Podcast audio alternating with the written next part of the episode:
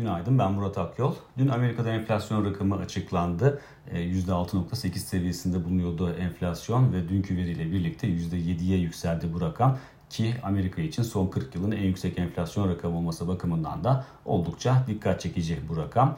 E, burada önemli olan e, enflasyon rakamının piyasa beklentisinden ne ölçüde sapma göstereceğiydi. Piyasa beklentisi %7-7.1 civarında şekilleniyordu. Dolayısıyla tam olarak piyasa beklentisine paralel bir rakam görmüş olduk. E, aksi olsaydı yani enflasyon çok daha kuvvetli bir tablo ortaya koysaydı muhtemelen kısa vadeli faizlerde yukarı yönlü hareket etme eğiliminin güç kazandığını ve buna paralel olarak da e, küresel risk iştahının ivme kaybettiğine şahit olacaktık. Ama e, piyasa beklentisiyle paralel bir rakam oluşunca belki de korkulan olmayınca faizlerde geri çekilme eğiliminin e, arttığını, doların güç kaybettiğini ve küresel risk iştahının momentum kazandığını gördük. E, pariteye baktığımızda paritede uzun bir süre 1.13.70 seviyesi aşılamıyordu. E, dünkü veriyle birlikte bu seviye hızlı bir şekilde geride bırakıldı ve 1.14 seviyesi de aşıldı. Artık bundan sonraki süreçte teknik açıdan baktığımızda 1.14.60 seviyesine kadar önemli bir direncin olmadığını rahatlıkla söyleyebiliriz. Dolayısıyla bundan sonra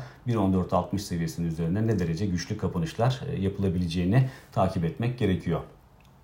E, benzer şekilde değerli metallerde de veri sonrasında e, iyimserlik güç kazanırken ons altında özellikle 1830 dolar seviyesinin önemli bir nokta olduğunu düşünüyoruz. Bu seviyenin üzerinde arka arkaya güçlü kapanışlar yapılması durumunda orada da iyimserliğin artması söz konusu olabilir.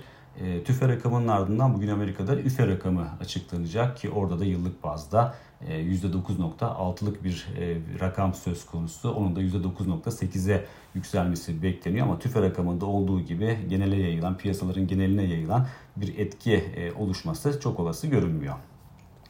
İçeriye baktığımızda ise BIST endeksinde dün iyimser bir eğilim e, hakimdi.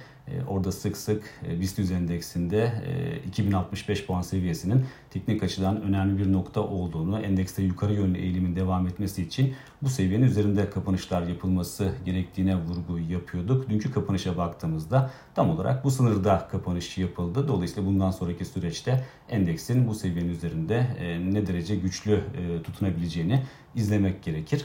E, dolar TL kurunda ise uzun bir süre 13.80 seviyesinden çok fazla uzaklaşılmadığına e, şahit olmuştuk. Ama dünkü veriyle birlikte ABD verisiyle birlikte dolar e, küresel ölçekte e, değer kaybetmeye başlayınca kurda da aşağı yönlü eğilimin biraz daha güç kazandığını gördük. Önümüzdeki süreçte TL'nin daha çok küresel risk iştahına paralel hareket etmesi olası görünüyor. Bir sonraki podcast'te görüşmek üzere.